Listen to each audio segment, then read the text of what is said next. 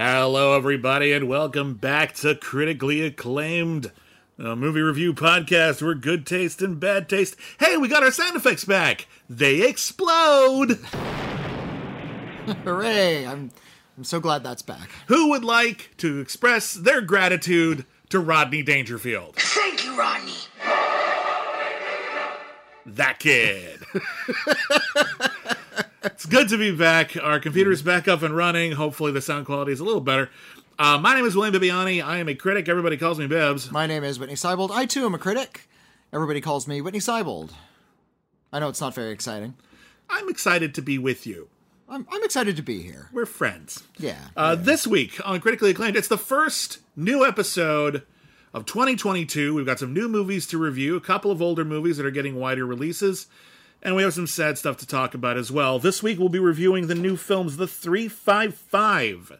It's twenty twenty-two. It's January. You're doing The three five five. We're doing a thriller called See For Me. Uh, we're doing a couple of movies that uh, had Oscar qualifying runs, but are just now coming out in a larger uh, way. Uh, The Tender Bar, directed by George Clooney, starring Ben Affleck. Uh, and the latest film from Céline Sciamma, the director of Portrait of a Lady on Fire, a film called Petite Maman, or Little Mother. Mm-hmm. Before you get to any of that, sadly, we had quite a week uh, in the entertainment industry. Uh, a lot of really important figures have passed away. Mm-hmm. Uh, this is something that, you know, it goes a bit in cycles. Sometimes there's more than others. But one of the things we're just going to have to get used to is the idea that in the second half of the twentieth century, thanks largely to more mass media availability, uh, we started having a lot more celebrities than we used to. And as a result, there's a lot of people whose lives and whose art and whose careers have meant a lot to a lot of people who are getting older mm-hmm. and are sadly it's... not going to be with us for forever. And yeah, it's it's um, it sucks. But it's basically, this is this is kind of life now. Is every every so often we have to say goodbye to amazing people yeah. who made the world, I, I think, um, a better place. Uh, to be fair, uh, one of these uh, venerable souls did live to the age of ninety-nine. Ah, yes. Uh, and so we, we had plenty of time to love her and appreciate her. And I'm talking about Betty White, of yeah. course. Uh, Betty White, maybe better known as a T V personality, but starred in films. Uh, mm-hmm. She was in uh, mostly T V throughout most of her career. She, she, had, her she started on T V in like uh, nineteen thirty-nine or something. Like, but like before there was even like proper broadcast television. Betty she was White, doing it for a long time. Technically, and this is true, Betty White, older than sliced bread. That's right. They didn't uh, use sliced bread came out in twenty-eight. They they always talk about like, oh, this is the greatest thing since sliced bread. No, seriously, think about that. There was a time when, when you bought bread, it wasn't it wasn't pre-sliced. You had to slice it yourself. This was not the greatest inconvenience in the world, but pre-slicing it was more convenient. People were really digging it. I remember when I was a kid, I saw a comic strip called The World According to Carp, you know, like the fish. Mm. And there was the one panel, and it was just the neatest thing, sliced bread. And people were, like, fanning it out like it was poker and, like, juggling it. Betty White is older than sliced bread. Betty White was on television before television was television. She only made a couple of movies early in her career, in like the forties, fifties. She was in Advise and Consent. Uh, but she dominated television yeah, for yeah. so many decades. Uh, I think most people know her best uh, from her role on Golden Girls nowadays. Hmm. Golden Girls, a show I never really watched in its initial run. I only caught it in reruns. Uh, but uh, Golden Girls was about uh, four women who were who were who were getting on in years, mm. and they all lived in a house together, and they fucked a lot. They seriously, that is a very horny show. Have you watched that show recently? Um, especially Blanche, but all of them, all the, of them the, get the, around. The, the Rue McClanahan character, um, seriously, it was B. Arthur, Rue McClanahan, uh, Estelle Getty, and and of course Betty I, White. I forgot how much uh, sex people used to have on television, just in general. The Friends didn't have um, that much sex. No. Golden Girls was, it was successful at the time, mm-hmm. and then it sort of lay fallow for a bit, and I think a new generation rediscovered it in reruns. Oh, yeah. And it became this huge new cult phenomenon a generation when, later. When I was in college, between, like, in, like, the early two thousands, like, two thousand, mm-hmm. two thousand four, that was the majority of the time I was in college, every oh, dude, every dude I know, every frat guy I knew watched Golden Girls religiously. Yeah, yeah. Like constantly watched Golden Girls. Cool. That's not a complaint. It's just, it was a thing. Betty White was hilarious on that show. Yeah, yeah, yeah. She was absolutely, she ostensibly, she was the naive one, but she was also like the badass tough as nails one when the shit hit the fan. Do you remember the time when they, uh, uh, they got like stuck on a deserted island and she had to like whip everybody into shape? No. And then it turns out they were just on the opposite side of a resort island. Oh God, no, I don't, I don't remember that one. Yeah. Always had incredible, uh, in- incredible monologues. Uh, mm. Wonderful bits. Uh, we focus more on film here. Uh, Betty White, actually, she's kind of significant to you if you think about it.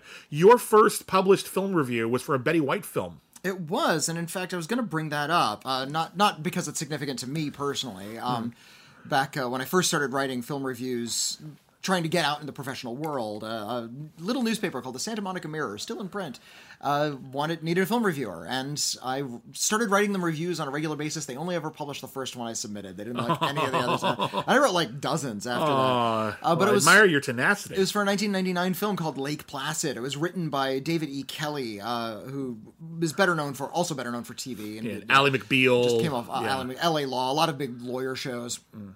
And uh, it was directed by Steve Miner, who had done other horror films besides. Mm. Uh, and in it, uh, Betty White plays a woman who lives on the, the titular lake. Mm-hmm. Um, and in this lake is a thirty-foot monster mutant crocodile that's been eating people. And we learn over the course of the film that she's been secretly, like, leading cows to the lake's edge and feeding the crocodile. Like, whole cows! Uh, yeah. And uh, and they suspect that she's been, like, murdering people, and they say, you murdered your husband. She's like, oh, yeah, you fed him to the crocodile, didn't you? Oh, oh no, no, no, he was just, he, he was terminally ill, so I just hit him on the head with a frying pan. Am I going to go to jail? And when they finally catch her, like, you think she's really innocent, and of course we get that sort of old lady cliche, where yeah. she gets just unleash a fusillade of obscenities. Mm-hmm. Uh, but, you know, it's especially shocking because it's Betty White doing right. it. That movie... Even, it wasn't a huge hit, and it wasn't. No, it was a, really a modest success, but it was not and huge. A, and it's, it came out, it came out like the same success. summer as like The Sixth Sense and The Blair Witch Project. Yeah, it got kind yeah. of overlooked a little bit at the time. Uh, it, it's fine. I actually kind of enjoy. Lake it's a Placid. very enjoyable um, thriller. It's a comedy. It's a comedy mm-hmm. monster movie. Good tongue-in-cheek good, stuff. Yeah, but, uh, Bill, surprisingly Bill, Bill, good Bill cast. Bill Pullman, Bridget Fonda, Oliver um, Platt. Oliver Platt is Brendan excellent. Gleeson. Before we knew who he was, he plays the grumpy cop. Like before he was, everyone knew who Brendan Gleeson was. That was, I think, it might have been the first Brendan Gleeson movie I saw. It was Lake Placid. Sure. Yeah. Uh, even though it wasn't. It was widely enough seen, though, that I think people started to notice Betty White again. When you walked away, yeah. uh, any review you read was about how Betty White got to cuss a bunch. And that kind of put her back in film. And if you look at her filmography, she started making more movies after Lake Placid. Yeah, she, it, it's like, it's like seriously, you look at her filmography. I'm on the Wikipedia page right now. Mm-hmm. She's got uh, one, two, three, four. She's got four movies on her filmography until the nineties. And yeah. then like a handful in the late night in the late nineties, and then it just whoo takes off. Um, by the way, do you remember who played uh, Betty White's character's sister in the sequel to Lake Placid? Uh, it was Cloris Leachman. Great casting. Mm. We got rid of Betty White, but we got Cloris Leachman. Amazing.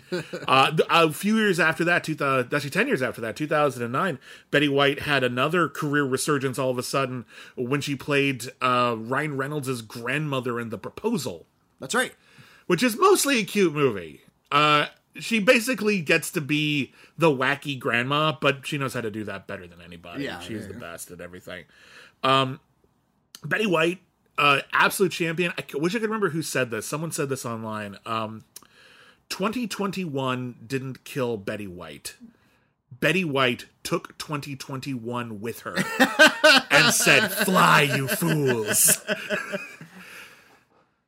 Absolute legend, Betty White. Mm. She will be sorely missed. Uh, another uh, T V personality, mostly, who we lost, uh, and we want to mention briefly, even though, again, we're mostly uh, a film, uh, was Bob Saget, just passed away, way younger than I thought he was. It was uh, he was sixty-five. Yeah. Uh, had a heart attack. In, just in his too hotel. damn young. Yeah. Too damn young, Bob Saget. Uh, Bob Saget uh, was best known for two things. Well, I guess three things. He was known for being uh, the family-friendly host of America's Funniest Home Videos, as well as the dad on Full House, yeah. two shows I barely ever watched. Uh, I I haven't seen a single frame of Full House. Mm-hmm. That that is I, I think I, I think like a episode like of Full House right outside of my experience. Yeah, um, never was. Into I saw it. like some home videos, but I never sought it out. Yeah. Um, because of his involvement in those two shows, uh, mm-hmm. he was very beloved by kids who discovered him that way. Sure. Because he was just sort of like a, a, a kind fatherly figure on Full House. From Which brings us to the other thing he was famous well, for. Uh, my my the popular image of him and my image of him for many years was that of this sort of like square dip. Yeah. It's just some sort of dippy guy. Yeah. Just a, kind of a boring actor. Yeah. Not, not a very funny guy. Oh, wait. Uh, it turns out he's also a stand-up comedian. And not only that, he is one of the filthiest stand-up comedians you can hope to meet. Mm-hmm. He, he will uh, cuss up a blue streak. Uh, to honor his memory, uh, my wife and I watched The Aristocrats oh, yeah. uh, last night, where he has a, a, a notable bit, and other comedians talk about how Bob Saget kind of takes this notoriously filthy yeah. joke that only comedians tell to one another. They don't tell it on stage. People forget about this. There was a two thousand five documentary called The Aristocrats, mm. and it's about the history of a really vile joke. But the beauty of the joke is that the middle part is completely up to the, to the storyteller's imagination. Mm. So it leads, it starts off with a guy, he's in a talent agency, and then like a group of people, I believe it's usually a family, come in and say, we have a new act for you. And the act is the most repellent, horrifying thing you can possibly imagine. I've heard comedians tell this joke and go on for five to ten minutes about just how bad the act is and and just how disgusting and depraved. Yeah. And at the end, the punchline is always the same, which is the commu- which is the the the, the talent agent. The talent agent, shocked, says, "What do you call it?" And they just say, "The Aristocrats." The Aristocrats. The Aristocrats. Sorry, yeah, Aristocrats. You, you blew is it. But this, how did I blow that joke? I ruined the joke. I did the whole setup. Um, The Aristocrats, the documentary, is a history of that joke. It's also a bit of a history of sort of behind-the-scenes uh, oh, comedy yeah. stuff. But it, mostly it's about a whole bunch of different comedians, many of whom are no longer with us anymore, uh, telling their version of that joke. Yeah. Bob Saget's is disgusting. Mm. They're all really disgusting. The, uh, the, the point of the joke is to be disgusting. Oh, the point is, I, the point to, is to repel. A, I'd love to see a, uh, love to see a sequel, actually, uh, The Aristocrats two, given sort yeah. of... Uh, Our, our current attitudes about comedy have very much changed, and uh, yeah, yeah, shock humor is not the the big shock humor is not what it used to be. It, it, well, we we view it differently now. Yeah. Um, we we uh, the outing uh, the, the outing of Louis C K I think was sort of like a big mm. turning point. There's a new uh, in that we learned that or the ousting rather the, the oust, uh, yeah. ousting. Excuse me, that's uh, a, yeah. a, a better word. Um. Kind of had us viewing uh, comedians who you tell shocking jokes and used racist languages mm. uh, may not... We can't take for granted that they're good people using shocking language. Sometimes yeah. they're just shocking people. And, yeah. uh, n- and a lot of a lot of a lot of comedians so, uh, who started watched... off getting with really shocking stuff mm. have sort of evolved. Uh, you know, Sarah some Silverman's have, yeah. tried to completely change her mm. whole persona, and I think successfully, but yeah. some of her early stuff is. Whew, yeah, Seth, Seth Rogen of all people said, "Hey, you know what? Sometimes your comedy just doesn't age well. Yeah, go move on. Don't complain." Yeah. yeah. Uh, that said, I think uh, Bob Saget's bit uh, he gets embarrassed at how filthy he's getting, because the, the, the whole point of the joke is it's depra- It's like you know, scatological, and there's all this weird sex stuff going on in the middle of the, the body of this joke. And so he just sort of spitballs, and like tw- two or three times while he's telling this com- incredibly shocking joke, he kind of like leans over, completely embarrassed. It's like, I don't believe I'm doing this. And then he'll sit back up and continue.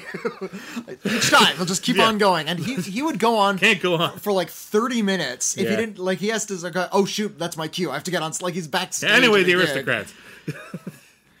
um, yeah. So, yeah, he, he had many facets as a performer. Um, I didn't see the film he directed, however. Dirty Work? Uh, he did a film called Dirty Work with yeah. uh, the late Norm MacDonald, uh, yeah. who also passed away recently, uh, which was uh, uh, Norm MacDonald play a, played a guy who liked to get revenge on the people who pissed him off. Uh, not quite, so not he, quite. Uh, it's uh, he, well, he he's he's a loser, and he's never held down a good job, mm-hmm. and he realizes the only thing he's ever been good at is not taking crap from people, so he decides to turn revenge yeah, into a job. Opens a revenge for hire business. There, it's it's not a good movie in many respects, in terms of the way that it's filmed, in terms of the way that it's presented. Mm-hmm. Uh, there are a handful of truly sublime bits in that movie. Mm. Uh, some some bits in that movie age very, very poorly, fair warning. But uh, there's one really, really great bit in that movie that Bob Saget directed, which um, Norm MacDonald and his best friend, they're running around to hire business, and uh, the guy, there's a guy who lives next door to a really big house, and there's constantly parties, mm. and the guy says it's it's un, it's impossible to live next to that house. And Norm says, well, we'll make it impossible to live in that house. And so their plan is they break into the house with a whole bu- with boxes and boxes of fish. And they're going to hide the fish all around the house. In the radiators, in the walls, everywhere you could possibly fit a fish. They're going to put a fish in there. So the whole place will smell of fish forever, and it'll be disgusting. And as they're almost done with the fish, the guys, the people who live there come in, and they like steal away into another room. And that's when they find out that the people who own the house are gangsters. Uh-oh. And so they're in the middle of like a big cocaine deal and says, okay, here's the coke. Where's the money? And the guy says, hey, it smells like fish in here. Is that some kind of signal? Are you a cop? And then there's just this long, long, long, uninterrupted shot of Norm MacDonald.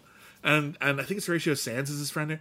Uh, it's Norm MacDonald just reacting off camera to unbelievable sounds of murder, like, and people out- outwardly describing everything happening. Oh no, that's a chainsaw! Vzz. Oh no, that guy took my chainsaw and now he's using it on me.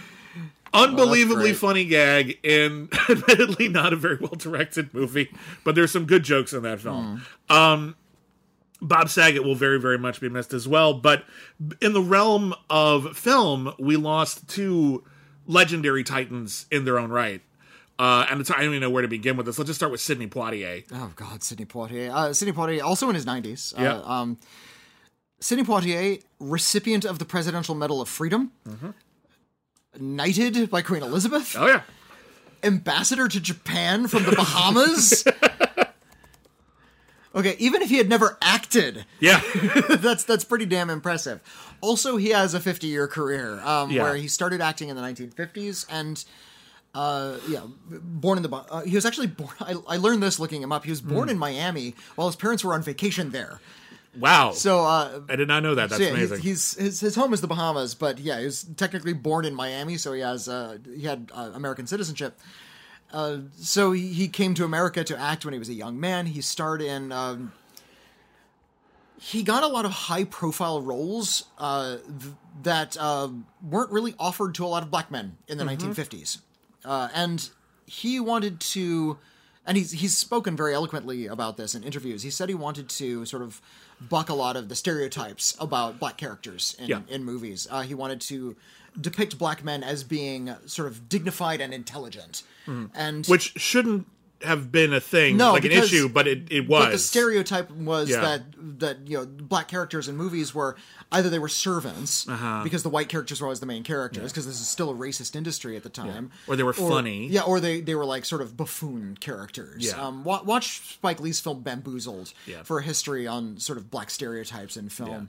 Yeah. Uh, but uh, Sid- or, or, the, or the films of Marlon Riggs. Sidney Poitier um, was basically... Uh, He he managed to make a career out of playing characters who s- completely flew in the face of that trend. Mm. Characters who were able to talk about and mm. feel angry yeah. about the institutionalized injustices in America. He played a lot of different types of characters, but the ones that he tends to be most famous for were the films that were directly confronting that. Films like The Defiant Ones. Yeah. Uh, in which he uh, co-starred with Tony Curtis. Uh, they were both fugitives on a chain gang. They were chained together. And over the course of the film, as they're trying to evade the police, uh, they come to a mutual understanding. That's kind of a hackneyed idea now. At the time, it was seen as a, as a bit more of a novelty. Um, obviously, it's a big message picture. Stanley Kramer directed it. Um, and yeah, it's blunt. He's also really amazing in it.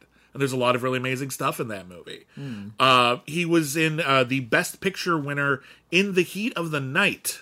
Which I haven't seen. Uh, oh, it's so good! Yeah, I only just saw it recently. Yeah, I I, yeah. I I know the story. I know the yeah. setup where he, he plays a detective who's mm. traveling through um, Mississippi. And uh, yeah. is mistaken for a criminal because he's a black man. By uh-huh. a local cop who's played by is it Rod Steiger? Rod Steiger. Well, it's yeah. actually... Um, oh, what's his name? It's Warren Oates who mistakes him for... Oh, okay. Warren Oates who arrests him, but Rod Steiger is the sheriff. Oh, okay. All right. Yeah. So, uh, he and he and Rod... Because he's uh, you know a, a skilled detective, he and Rod Steiger uh, team up to mm. solve a local crime. Yeah. Uh, that movie, Uh, directed by Norman Jewison, amazing screenplay by Sterling Siliphant. Uh, that movie is amazing. You've got to see that movie. That movie is so just... It, the writing on it just feels so sharp today. Mm. It's it's there's there's definitely like a wittiness to it. Like they know just how racist and horrible these people are, and we were enough in it from Sidney Poitier's perspective that we can get a little humor out of that. But we also know that Sidney Poitier is alone mm. in an entire town full of people who either want him dead or wouldn't care if he was. And as a result, there is a, an incredible amount of intensity at almost every moment on camera. Quincy Jones gives an amazing score, like a holy crap score. Like, it's super amazing. Um, that's a that's a movie in which Sidney Poitier has maybe his most iconic scene in a movie. Uh, well, he actually has two. Uh, there was one where Rod Steiger calls him something horrifically offensive. Uh, and uh, asks him, like, he says, "Don't call me that." And Rod Steiger says, "Well, what do they call you in Philadelphia, where he's from?" He says, "They call me Mister Tibbs." Now, I'm not delivering that the way Sidney oh, Poitier wow. does. Nobody can. But, like, it's hmm. an incredible moment, the way he delivers it. But the best moment is when he goes up to this really rich guy's house. And he's interrogating him. He's a, he's a potential suspect in a murder investigation. And this guy walks right up to Sidney Poitier, a guy he knows is a cop, slaps him in the face. And Sidney Poitier, without missing a beat, slaps him right back. And this millionaire racist doesn't know what to do with that. And he's like, looks to Rod Steiger, who's the sheriff of this town. He says, "Did you just see that?" And the guy's like, "Yeah." The guy's like, "You gonna do something about that?" And the sheriff's like, "I don't know." And you can see this guy crying because his racist past is like over now. You realize that like America is leaving this racist asshole behind. Good. But he's yeah. crying because he's so weak. This is all he had for strength this whole time was his racism. I it's got, such a powerful uh, moment. And Sidney Poitier fought for that scene. Yeah, I, I was, I, I wrote about Sidney Poitier uh, yeah. uh, on his death. And like, here are some notable things that he's known for that critics yeah. have said he's good in. And uh, so yeah, I was looking up sort of like mm. In the Heat of the Night, Thing, things he... He did on set things that sort of got him sort of yeah. recognized, notable things that he did be- beyond just his acting, which mm-hmm. is fantastic. Uh, and yeah, he fought for that scene because it wasn't in the original book that the movie's yeah. based on. Uh, he said that he'll he'll let this guy slap him in the face if he gets to slap him back, mm-hmm. and that there's no other way. And he insisted that. that that scene not be cut from the film. Mm. That scene cannot be cut mm. from the film, or I'm not doing it. Uh, that yeah. that movie came out the same year mm. as Guess Who's Coming to Dinner. Which uh, doesn't play as well today no, as as it used to. Um, it's well-intentioned, but it's also clumsy, it's and it leaves out a clumsy. lot of shit. Uh, Hepburn and yeah. Tracy play uh, the old white parents of a young woman. who uh, The mm. young woman is played by Katharine Hepburn's actual niece in the movie. Mm. Uh, and she has met uh, an older man on vacation and has uh, and has gotten engaged. And she's going to bring him home to meet uh, the parents. And it's Sidney Poitier. Mm-hmm. And he's a black man. Yeah. Which makes Spencer Tracy in particular realize, oh, wait, I thought I was really progressive and forward-thinking, but something in me is not okay with my daughter dating a black man. I must be more racist than I thought. Yeah. It's, it's actually Spencer Tracy's story, yeah. not Sidney Poitier's. Um, and once you see that movie, you'll never look at Get Out the same way. Like, Get Out is clearly yeah, basically yeah. using that as a framework as a for a horror story. It's really brilliant. And uh, it, it's it's especially notable, though, when you know when when it came out in comparison to the... the landmark case Loving versus Virginia. Yeah. Uh, there's a movie about that case called Loving, which is actually incredibly boring. But uh, lo- Loving The is, point is that it's boring. That's the whole uh, yeah, point the, of the, the movie is that, that, the, is, the, that the is that love between two people isn't the, is, salacious. It's actually kind of sweet and dull. Mister and Missus Loving, uh, she was a black woman, he was a white man, and they got married and nobody and yeah. they didn't care. And, yeah, you know, it was a boring life except for the they, fact that they were surrounded by racists. They lived yeah, this kind of boring life, and then all of a sudden it's like, no, wait, we're racist. You can't be married. Well, why not? Because we're racist, so yeah. what are you going to do? I guess we'll move to the city. And they just sort of, like, sit around a lot waiting yeah. for the phone to ring. Because the whole, the whole thing uh, is but, that they're just not, they're but it, not it was, exciting. It's it all was, movie. Uh, Loving versus Virginia struck down anti-miscegenation laws that were still on the books in, in the United like, States. Oh, God, uh, when, so embarrassing. Like, shortly before Guess Who's Coming, Coming to Dinner came out, those yeah. laws, laws... So the timing for the movie yeah. was, like, just right so in terms it, it was, of yeah, its significance it's, it's culturally. It's timed yeah. incredibly well. And I think Sidney Poitier keyed into that. Yeah. Even though he's... a, kind of a supporting character in that movie. Well, what's weird about that is th- these are both movies. These are both big Oscar-winning movies. In the Heat of the Night, uh, won Best Picture. Katharine Hepburn won Best Actress for uh, Guess uh, Guess Who's Coming to Dinner. Um, Rod Steiger won Best Actor for In the Heat of the Night. You know who wasn't nominated for In the Heat of the Night or Guess Who's Coming to Dinner? Sidney Poitier. Sidney Poitier. What the fuck? At least In the Heat of the Night. Like, oh my mm. God, he's amazing. Admittedly, here's, I will say this. When I found out that Sidney Poitier wasn't nominated for In the Heat of the Night, I I was livid. And I still am. However, and this is not an excuse, that was a hell of a year for that category. Here's who was nominated for Best Actor that year. Rod Steiger for In the Heat of the Night. Okay. Warren Beatty for Bonnie and Clyde. Dustin Hoffman for The Graduate.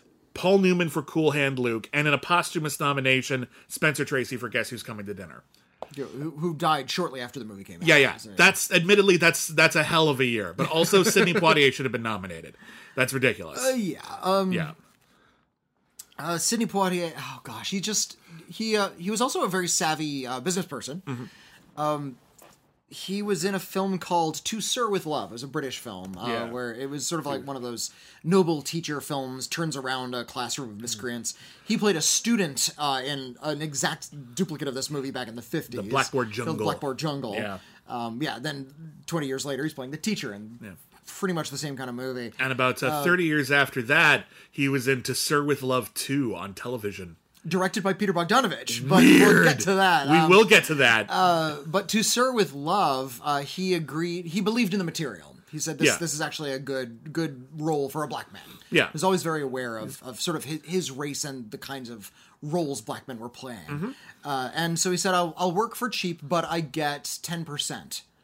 Of ah, the film's earnings yeah. on this like little tiny nothing film. They're not going to spend any money on it. Yeah. It was a huge hit. Uh-huh. It was a runaway success. Th- thanks in part to a massively popular song. Yeah, To Sir yeah. With Love. Like, really great and, song, uh, by the way. I'm not no, nothing against it. Like, it's great. Like you, yeah. we, we talk about like huge hits now and how they're going to stay in the memory forever. Not really. How many of you have seen To Sir With Love? That was a huge hit. That yeah, was a runaway. You probably know the song or the title at least better yeah. than you know the movie. I was uh, actually but uh, the, the studio kept trying to get around paying Sidney Poitier. They kept saying, "No, we signed this contract, but we have to put a cap on it on like one hundred twenty-five grand. Uh, Sorry." And Sidney Poitier said, "Nope. You're paying me every dime you promised me." And wouldn't you know it, he became incredibly rich. Good for him. From that movie. Uh, other movies people didn't realize existed. Uh, I mentioned that I was watching, uh, when Sidney Poitier died, I watched mm. some of his movies and talked about it. And um, I watched In the Heat of the Night. And a lot of people don't realize that that was a trilogy. Yeah, yeah. There were three there was, of those. The uh, second in the one was night, They Call Me Mister Tibbs, mm-hmm, which and, uh, which uh, co-stars the title of the third one. The, like everyone did. The, the second one is called They Call Me Mister Tibbs, and it is a murder mystery set in San Francisco, where uh, uh, Detective Tibbs uh, is investigating a priest played by Martin Landau who may have killed a woman. Hmm. Uh, and it leads to a big moral call, which is he want, he needs to arrest this guy, but should he do it? Should he wait until after like a landmark vote that this guy is trying to do to help people? Mm. Or should he just do his job? Uh, it's, it's not that great, but it's fine. Uh, another really, really great Quincy Jones score. The third one is called The Organization, and it's the really fucking weird. Um, it opens with a really great silent heist.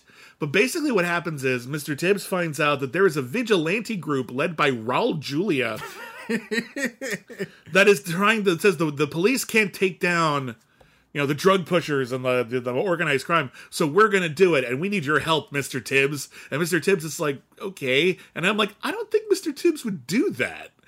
But uh, I actually have never seen all of that one, so I can't uh, I can't really speak to it. He also directed a lot of movies, like a lot of movies. He, he, and here's the curious thing. When he, as a, his first film as a director, he actually... Was he just stepped in because the director dropped out? Mm-hmm. It was uh, Buck and the Preacher. Buck and the Preacher a, was a western. Yeah, with him and Harry Belafonte. Yeah, and uh, yeah, he he didn't want to be the director, but he stepped in when the director dropped out, and yeah. that was his first experience. And he found that he liked the director's chair very well, and he. I think he directed eight or nine feature films. Most of them were comedy films. Yes. Not the kind of film he appears yeah. in, which I thought was really curious. I'm not sure if it's his biggest hit yeah. or not, but I think his best remembered film is Stir Crazy, mm. starring Gene Wilder and Richard Pryor, yeah, yeah. Uh, who are serving a one hundred twenty-five year prison sentence together. Ugh. That was a huge hit, that movie. That movie was a monster. Um, he, uh, he also he directed a, Ghost Dad. He actually made a lot of films with Bill Cosby uh, yeah. when Bill Cosby was, you know, before his crimes had come to light, and he was just sort of an important yeah. voice in the acting world. Uh, and, you know, I guess they liked working together. Yeah. Uh, Sidney Poitier, I, I don't know what he has said about Bill Cosby. I have no idea. S- since Ghost Dad. Uh, Ghost Dad was the last noticed, film he directed. It was also uh, the last he, film he directed with Bill Cosby, so maybe that was enough. Yeah. Ghost Dad is a movie about a dad who becomes a ghost and, and realizes he wasn't a good dad. dad. It's basically like any any. What's that movie with? Oh God, what's that movie with? Oh, speaking of horrible, Nine Lives. Kevin Spacey, Kevin Spacey, where he magically becomes a cat oh and realizes God. he was ignoring his family. Oh, That's other, the Ghost Dad of its time. What other monstrous criminals starred in like oh, cheesy body swap even, comedies? I don't even want to think about it. Um, but uh, the other thing we do, we do need to mention is it may not be his most important film. Oh, it is. Okay. Yes, it, yes, it is. It's, it's arguably it's important to I, us. I would argue it's, it may be his most entertaining movie, uh, and it's it's a really great ensemble film. It's one of my favorite films, one of Whitney's favorite films. Mm-hmm. It's a nineteen ninety-two thriller uh, called Sneakers, which we've talked about a lot, but we might as well talk about it again.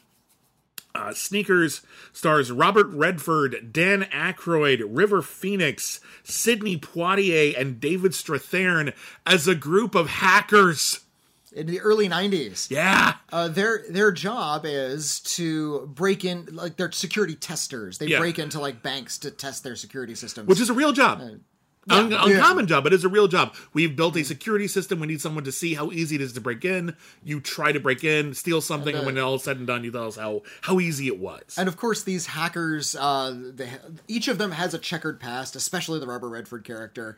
And uh, it gets involved in this like weird post-Soviet N S A espionage mm-hmm. uh, involving hacking and uh, getting yeah. this magical chip that can hack into anything. Yeah. Uh, the the politics of the film are insanely dated. Like they could only have come out in nineteen ninety-two. Yeah, this really it's, brief period between the fall of the Berlin Wall, but before like the Soviet Union stabilized yeah, into so what it was, is today. There was, so it's uh, only a few year period in which this movie could exist. Yeah, the, right after the Soviet Union fell, e- each of the nations didn't instantly become a nation again instantly. Yeah. Uh, they didn't have governments and infrastructure all yeah. set up They didn't just have yet. money yet. So they had to for, figure it out. Like the, their whole economy was, was in flux. Uh, for a while it was called the Commonwealth of Independent States, if you remember that very brief period. Uh, the U S S R became the C I S. This takes place during that. A guy has a C I S car. It's like, here's my new title. I am cultural attaché to Commonwealth Independent States. Um, that's my bad Russian accent. It's about um, as good as the one in the movie. Yeah, that's my moose and squirrel Russian accent. Yeah. Um, Sidney Poitier is like one of two grown-ups in the room. Yeah. And even then, he has a horrible temper. He's amazing. He gets to be the straight man to Dan Aykroyd because mm. Sidney Poitier's character in that, Sidney Poitier's character in that was ex C I A, he's ex C I A, yeah. and like he was pretty high up. Like he was good at his job, and he is constantly forced to work with Dan Aykroyd, who plays a conspiracy theorist who believes that like back when that was fun, back when that was funny, but he believed that like J F K made a deal with aliens uh, to. Uh, uh, Like exchange cow parts for mm. for new advanced technology. You give us your technology, we'll give you all the cattle lips you want. Yeah, hey, yeah. Uh, don't don't don't take her away. He knows about cattle mutilations. He was C I A. Turns uh, out that Dan a, Aykroyd a of, and Sidney Poitier are perfect together. They're a really good combo. Yeah. It's like what well, the the opening scene is. Hey, Kreese, you're on the mic. Yeah. Did you know that the C I A left Managua right before the earthquake? Are you saying the C I A caused the Managua earthquake? Well, I can't prove it. I can't talk to that guy. uh, One of the funniest damn screenplays. It's, it's really so, witty. It's yeah. so funny. I, I I also rewatched that recently just because I love watching Sneakers. Yeah, it's but, just one uh, of the best movies, period. I, I had one of James, Horn, James Horner's best scores, I oh, think. yeah. Uh, Magical yeah, score. Wonderful cast. Mm. Wonderfully light uh, comedy. And yeah, Sidney Poitier really... He just rounded out this beautiful ensemble of characters. Um I think it was my introduction to Sidney Poitier, really. Honestly, probably was it, mine, too. I can't think of an earlier film in which out, I'd seen him. It came out when I was, like, just going into high school. I probably so saw I Stir Crazy when I was younger, but he's not really okay. in front of the camera for yeah, that. Yeah, yeah. That was probably my big introduction to Sidney Poitier as well. Mm. You can't control what your first movie is from people. Right, right.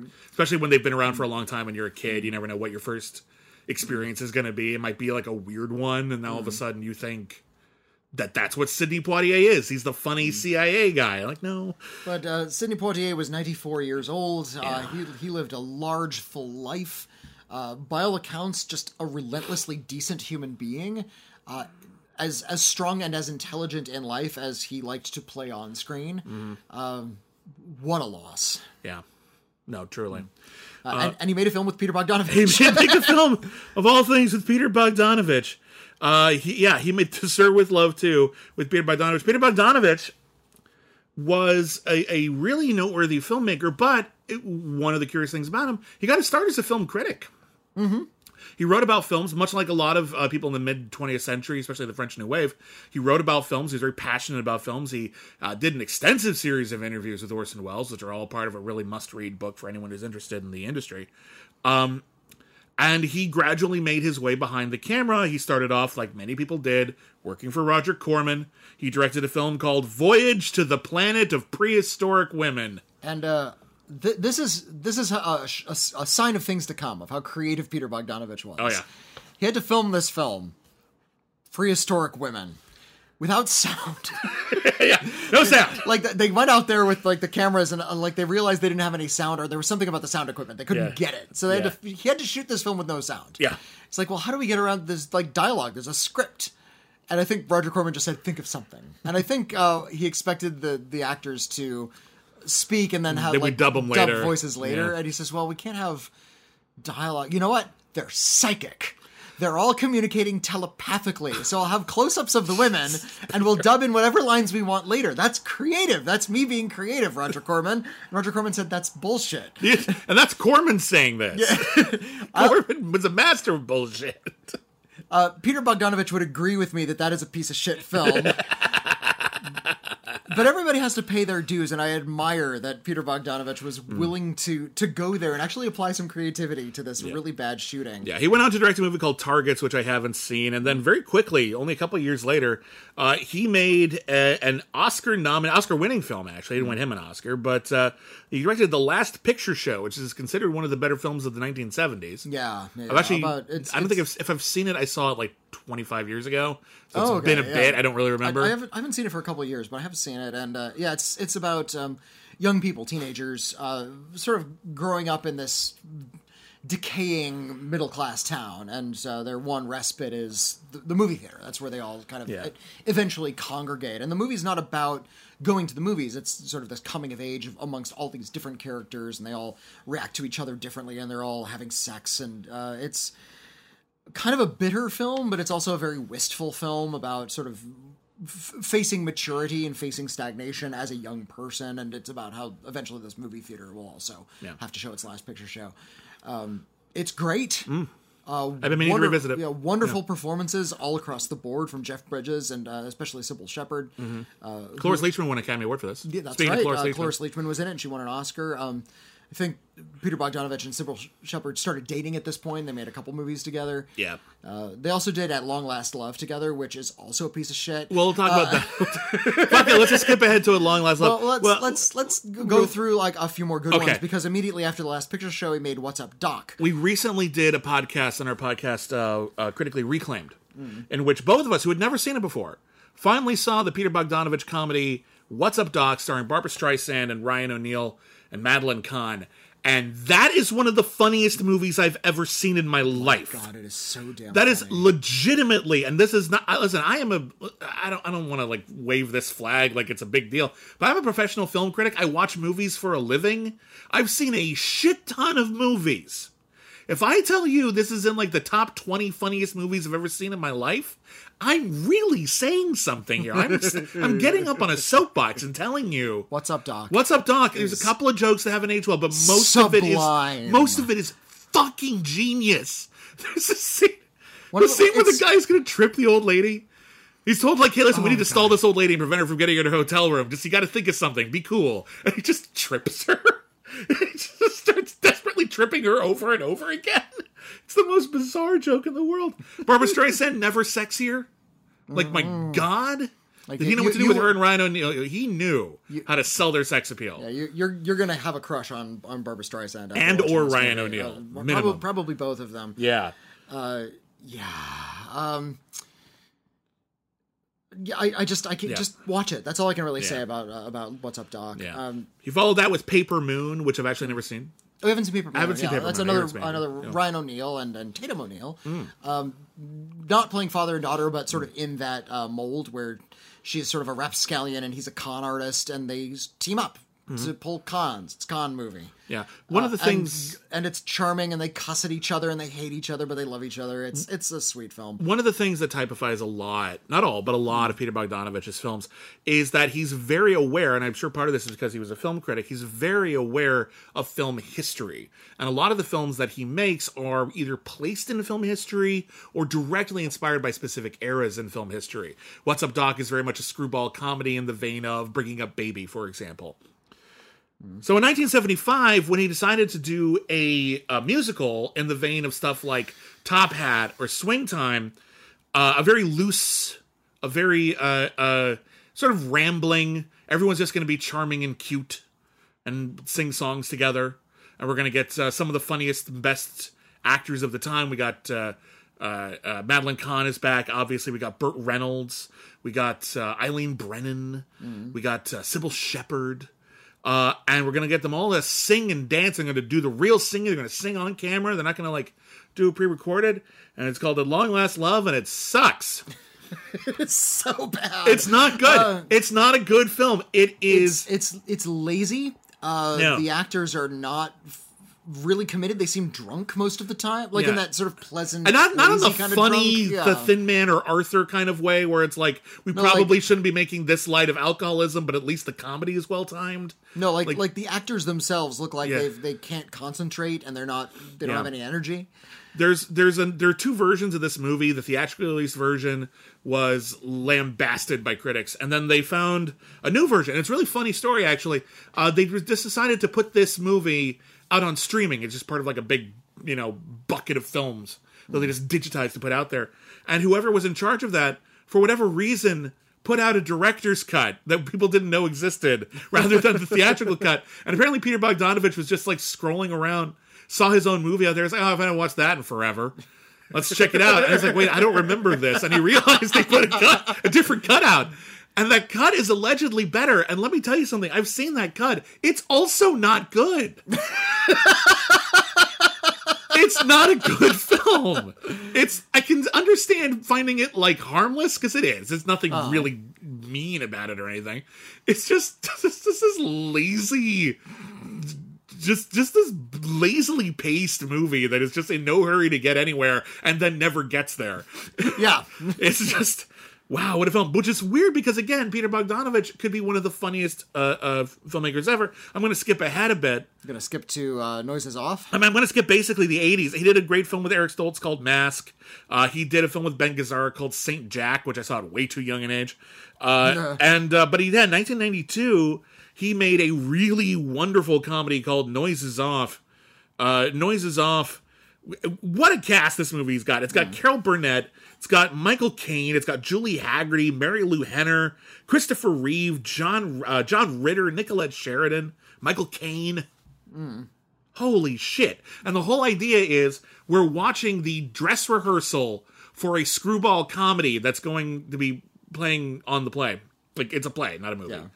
Um, and everything is going horribly wrong in hilarious ways. Mm. We never see the play. But we see them walk through about the the first act. And it is just perfectly comedically timed. I must have watched this movie twenty-five times growing up. Like, I love this movie to pieces. Mm. It's funny. Everyone's perfect in it. It doesn't get talked about enough. It's super duper great. Yeah. He, yeah. he knew how to direct, like... The, the weird thing is... You look at What's Up, Doc, and you look up mm. Noises Off. Those are tight movies. They're incredibly well scripted, and they're timed incredibly well. Mm-hmm. And then you look at, like, Noises, or you look at uh, Long Last Love, yeah. or another film he did called The Cat's Meow, which is about yeah. movie stars. And those are really kind of loose and casual and conversational yeah. and not as exciting to watch. No. Um, I I think he tried a lot of different kinds of filmmaking, and he wasn't always successful, Peter Bogdanovich. No, no. I like and, Cat's Meow more than you do, but uh, I see yeah, your point. I'm not yeah. a big fan of Cat's Meow. Um, yeah. But, uh, yeah, I, I admire that he kept on trying different stuff and that he was always interested in talking about movies and the way movies functioned and how to make things. uh, he uh, he wasn't afraid to try, and mm. and I admire that about Peter Bogdanovich, uh, and yeah, that he would also associate with Orson Welles, and he was also a big part of uh, the unreleased Orson Welles film that finally got released. Oh uh, yeah, yeah, because uh, he's in it, kind of playing himself. Yeah, he is. It's a wonderful film uh, called "The Other Side of the Wind." Mm. Uh, yeah, and it's uh, it's a film that stars John Huston as a stand-in for Orson Welles, an aging filmmaker who is sort of combating the urge to make art house films while also having to work within a shitty studio system that doesn't respect mm. him, while a whole new generation of filmmakers fawns all over him while critics hate his guts. Um, it's very, very, very on the nose, that film. Um, it's also really great. Uh, I I know some people weren't a fan of it when it came out, but I still think it's a bit of a marvel. I just found out that I didn't know this existed. I have to watch this. Peter Bogdanovich directed a body-swapping movie for the Disney Channel. He sure did. A Saintly Switch, starring David Alan Grier and Vivica Fox as an as an N F L quarterback and a stay-at-home wife who switch bodies. Um, how have I not seen that? How have I not seen that? That's amazing. Yeah, he he, uh, he would just do what he did. He did yeah. uh, T V movies. He did a few episodes of television. He did an episode of The Sopranos. He had a cameo in It Chapter Two as a horror filmmaker, and I was always thought that was one of the weirdest things in that movie. I was like, okay, it's cool that it's Peter Bogdanovich, but um, you know, he never directed a horror movie, right? Like, isn't that kind of weird? Like, that's the cameo we got. Like, it's kind of okay, weird. It's an, almost a meta joke, but it's not. I don't really... Anyway. I bet he would have made a great horror movie. He probably would have made a great horror movie. I would love to have seen him make a proper horror movie, but he never did. Um, anyway, Peter Bogdanovich will also be greatly missed. Mm-hmm. Made a lot of great movies. A couple of stinkers. But who doesn't? Uh, in any case, that was that's that's that's a lot. That's well, a lot of people. A lot that's a lot of, of legends fam- that we famous, lost in a very short amount of time. Yeah, a lot, a lot of famous, wonderful people who, who are just all passed away. Um, and now we have to talk about in, January. Rest in peace, all of you. Rest in peace. Uh, good movies for a little bit. Um, look, we, we talk a lot about how January is sort of a dumping ground for movies because it is. Yeah, uh, a lot of studio, film critics call it film, "fuck you." It's January. Yeah, the the, uh, the new films that come out from studios that are released in the month of January, not the extended releases from award season, but the new films that are, come out in January are typically, typically stuff that they don't mind getting lost in the award season yeah, shuffle. So it's it's yeah. kind of un, it's rare that a great film comes out in January. It happens. Sometimes it's by accident. You can yeah. tell like the studio didn't know what they had. Yeah. Uh, but yeah, when you see, oh look, Liam Neeson is in another action thriller. That's a bad sign. That's not huge. There's a possession no. thriller. That's a bad sign. Yeah. There's there's a sequel to Triple X or something. There was this whole uh, period where the first horror movie released in the year was this really, the first movie released every year was like this low budget horror movie. Mm. And it was almost always crap. It was like The Woman in Black two, Angel of Death, which is almost or, um, completely one of the most forgettable the, horror movies I've ever seen the, in my life. The Devil Inside. The Devil an, Inside. There's another a, a movie thriller. which a movie which didn't conclude in the film. It literally just gave you a website to go to. Wow. Wow. Uh, so yeah, there, there's just a lot of a lot of garbage comes out in the month of January, and um, the three fifty-five fits square into that mold. It is a nice, forgettable little not nice movie.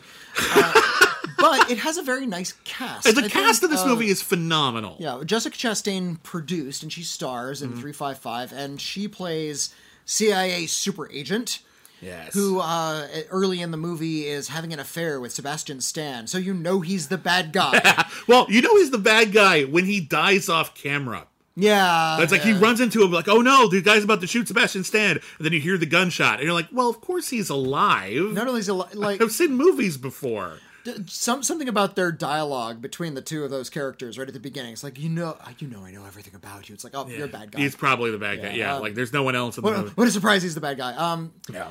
But in uh, and their their widget is the exact same widget from the movie Sneakers. It is. Uh, it's it's a chip that can hack into any computer. Yeah. And uh, so they have to get this MacGuffin. Yeah. Uh, and uh, she has to uh, call because she's mm. excommunicado for some reason. Yeah. She has, uh, she, she has to go on. She's not supposed to investigate mm. what really happened. happened because oh, she's under oh, no, investigation. What, what they think she might have she, killed Sebastian She Stan. goes on the lam to uh, fix up a cock-up because she lost yeah. the chip. And, so and along the way she... En- enlists her best friend from a previous case who's no longer in the uh, C I A, played by Lupita Nyong'o. Uh, she's really great. Yep. Uh, also is an, a German agent who's getting tangled up in all of this, played by Diane Kruger. Who's also really great. Who's really great. Uh-huh. Uh, uh, we have a psych. A, she's like an uh, agency psychiatrist. She's not an actual agent, but she works for the government. Uh-huh. Uh, uh, played by Penelope Cruz. Uh-huh. And then we have later in the film, and I wish she had come in earlier, but mm. a, a Chinese agent played by Fan Bingbing. Yeah, that is. Those five actors are in a movie. I'm seeing that movie. Yeah. I don't care what the movie is about. So, I want to see them in the same movie. If you can assemble that same cast and do another spy thriller that's good, I'd see it. Do the three five five again. three five five, but good this time. Yeah. This one uh, is not good. It is maybe like one of the blandest screenplays you that's, can hope to see. That's really the problem with it. It's not that it's terrible. There's nothing about it that you point to and like, that is the worst thing I've ever seen. Or that is completely inept what, and incompetent. What you're, what you're doing is you're pointing and saying, I've seen eight movies with that before, yeah. and I've seen eight movies with that I've, before. I've heard that line of dialogue in, eight, in eighty million films and T V shows. And that's really the great tragedy here is that we've assembled this awesome cast. And by the way, a couple other cool people. Like we already mentioned uh, uh, uh, Sebastian Stan. Not a, not a bad get. Edgar Ramirez is in this, mm. an actor who was almost a superstar status, and then that Point Break remake didn't happen, and that kind of knocked him uh, back down again. But he's still super charismatic. It's good a, to see him in a movie. The, the British actor Jason Fleming, who yeah. play, plays a good villain. I like Jason Fleming. He yeah. plays a bad guy. In this, this is a fantastic one. Cast. Um, and but, yet, but they don't do anything interesting. No, and that's such a tragedy. There's... There are moments here and there.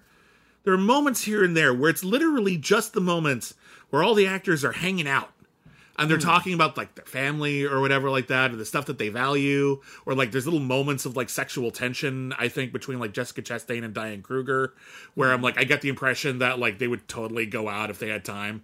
But right now I have to go on this mission, but like they're yeah. totally going to make out later. Like just these yeah. little moments of like where like there's if, such if good they, actors. If all the characters were queer, it at least would have been a little more interesting. No, but like there's such good actors that even the shittiest dialogue is a little more interesting because mm-hmm. they're saying it.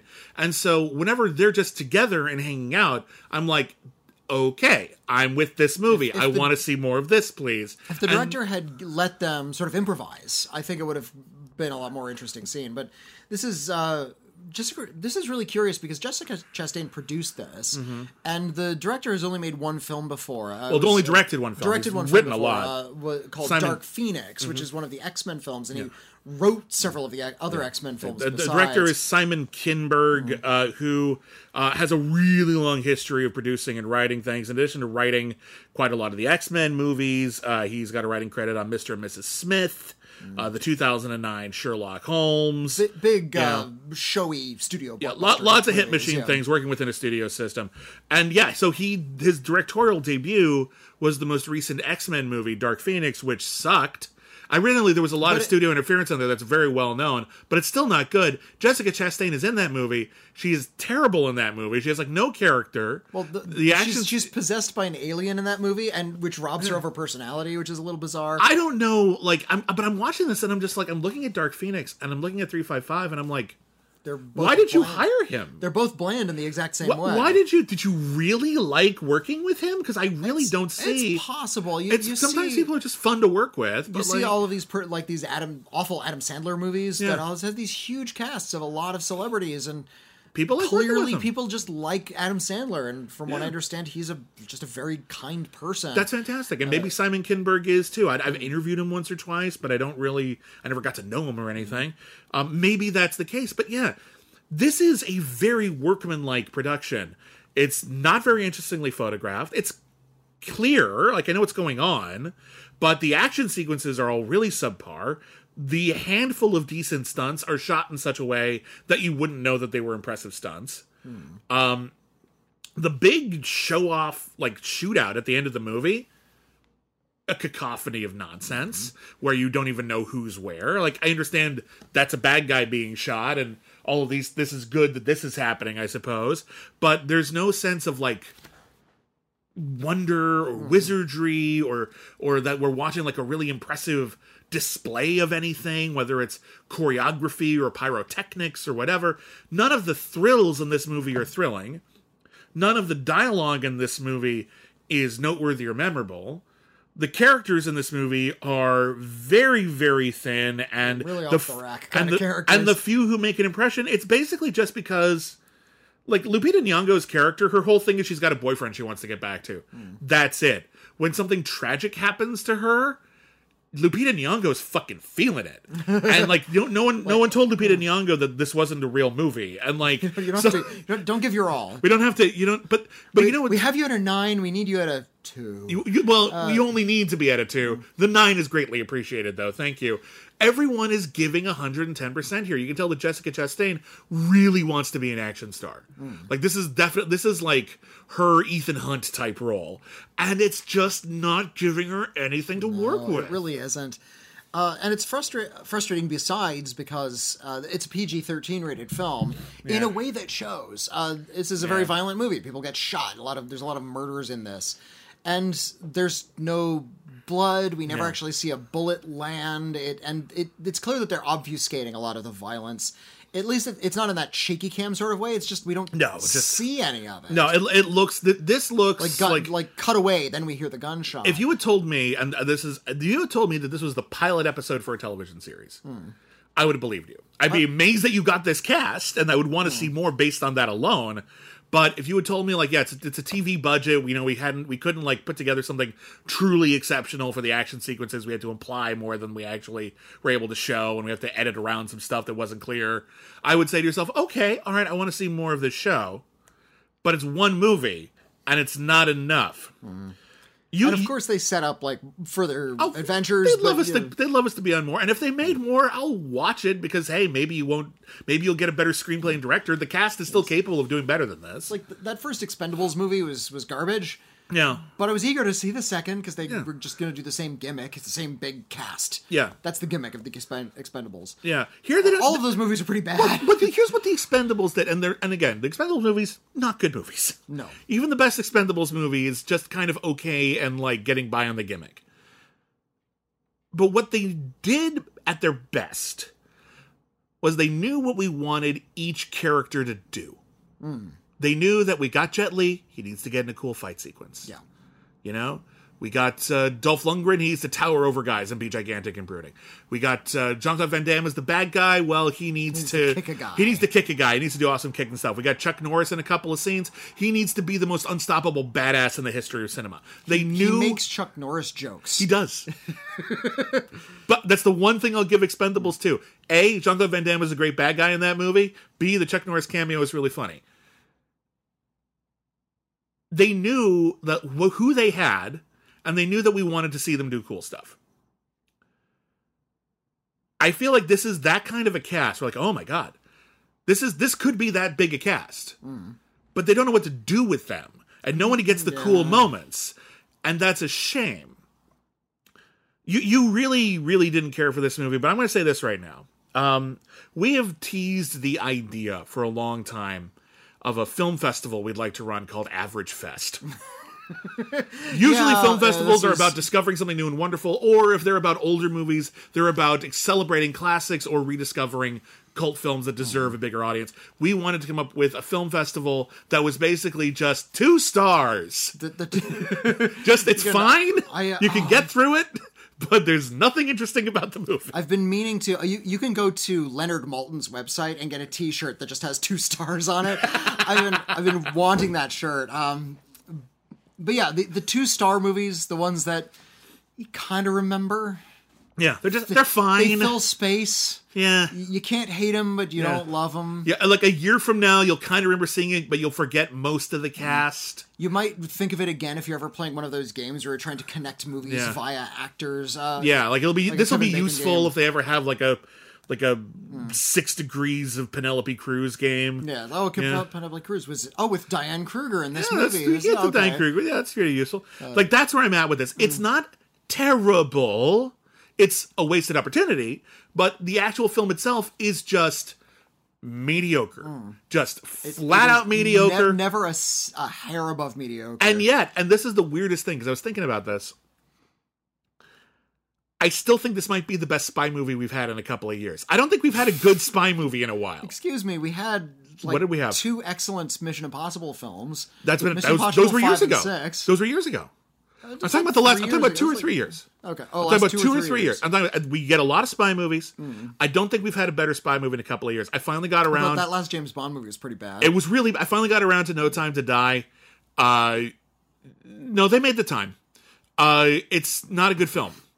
Uh, it's turgid and self-important. It has all the same problems Spectre has, uh, except now the plot's even stupider. I think I've seen a few. I'm trying to think of like because I, I looked. Uh, I couldn't find anything. Uh, I found like things that were like kind of okay, uh, yeah, but like I, I can't a big think of. Fan of Black Widow. Uh, someone pointed out like Gunpowder Milkshake, but that's that's a crime movie. That's not a spy yeah. movie. That's different um, different vibe. I saw, spi- I like that I saw Spies in Disguise. The, oh, was the that was that good? Pigeons. It was pretty good. Okay, so maybe maybe uh, that one I didn't see. I know a lot of people like the movie just called Spy, the one with Melissa McCarthy. That was quite a few years ago now. That was like four or five years ago now. Yeah, um, I, I hate those Kingsman movies. Oh, yeah, I mean, I didn't. I don't care for them. I haven't seen the new one, but I don't care for them.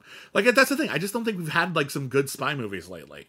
Uh, so, like, if you're into, so basically, my my only caveat towards my completely middle of the road mediocre review mm. is okay. A, if you just want to see this cast, yeah, well, this is the place to go.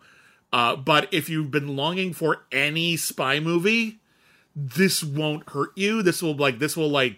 Scratch an itch for a little bit, but it's not very good. Mm. Uh, and that's kind of a bummer. It's a huge bummer. What a what a cast. What a gigantic mm. cast. And what a disappointment. But yeah, just, um, just the uh, movie itself, just middle of the road.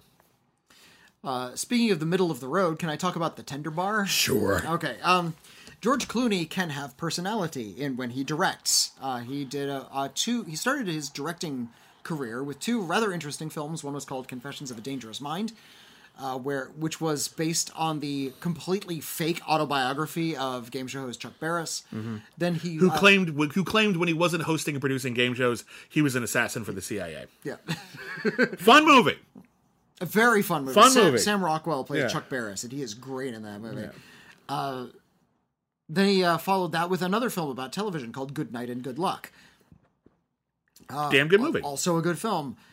Uh, he, he's done a few. Uh, made a few odd choices as a director. Mm-hmm. I, I feel like he's just trying to sort of stretch his legs and yeah. get into different... He's doing the Bogdanovich thing. He's he's doing what he's um, doing what he thinks is interesting. Yeah. And so uh, d- sometimes those are good movies, sometimes they're not. Yeah, he did uh, like Leatherheads, which is yeah, about the origin of one. American football. He did um, The Monuments Men, which is a story about uh, uh, a bunch of uh, a bunch of nerds who tried to.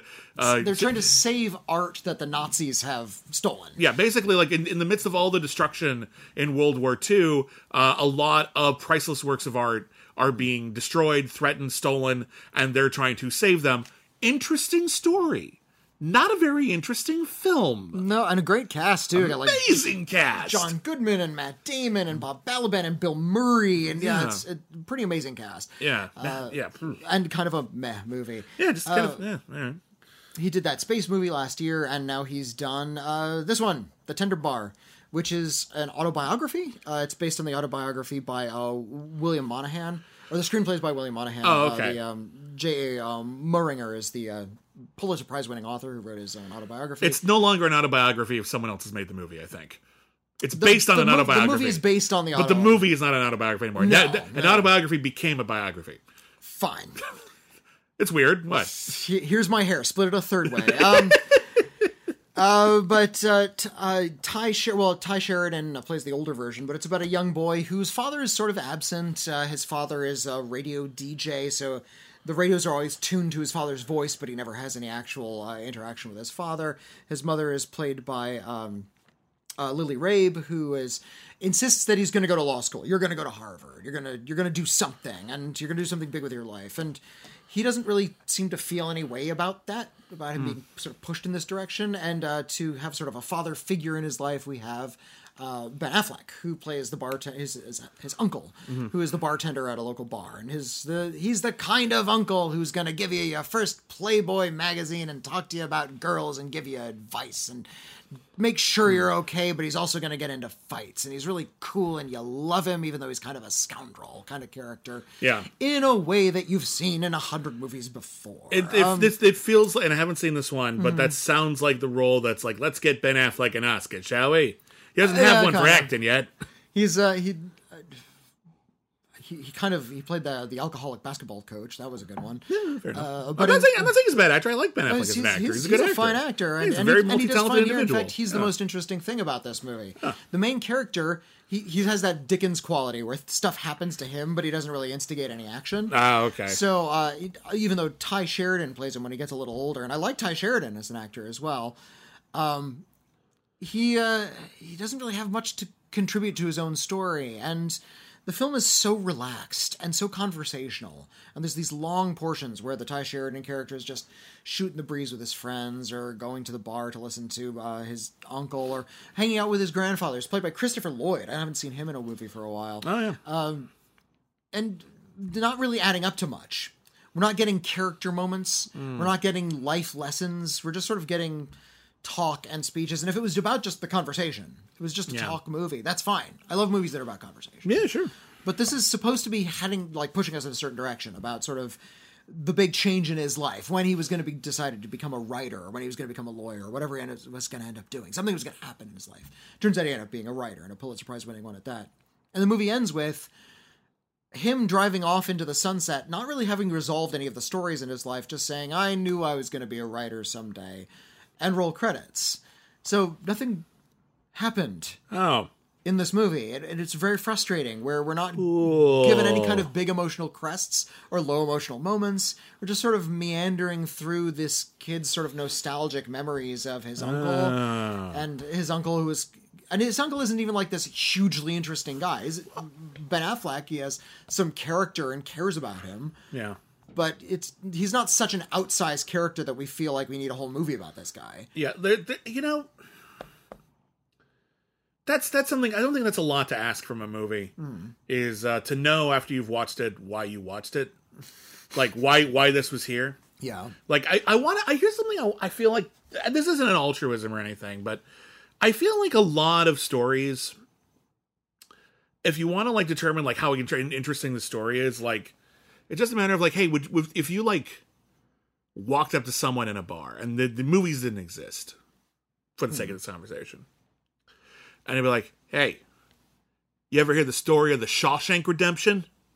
And then you would tell that story and be like, wow, I'm so glad you told me that story at this bar, thank you. Um... But then, like, every once in a while, it's like, hey, you ever hear the story of, I don't know, the three five five? Like, no, not the actual three five five. The first, like, a, a spy Although, in American it, history was a woman, and her, yeah. her identity was never revealed. That's an interesting story. Make that movie. Please. Make that movie with the same cast. Have, like, a flashback movie, oh, like Fear awesome. Street or something. That'd be cool. Like, different three five fives throughout history or something like that. that no, cool. just ha- have it be mm. the first three five five, but she's also played by Jessica Chastain, and she also has compatriots played by the same cast. Just uh, new, all new characters. Maybe. I don't, hey, fine. I'm down. Whatever. It sounds really, really good.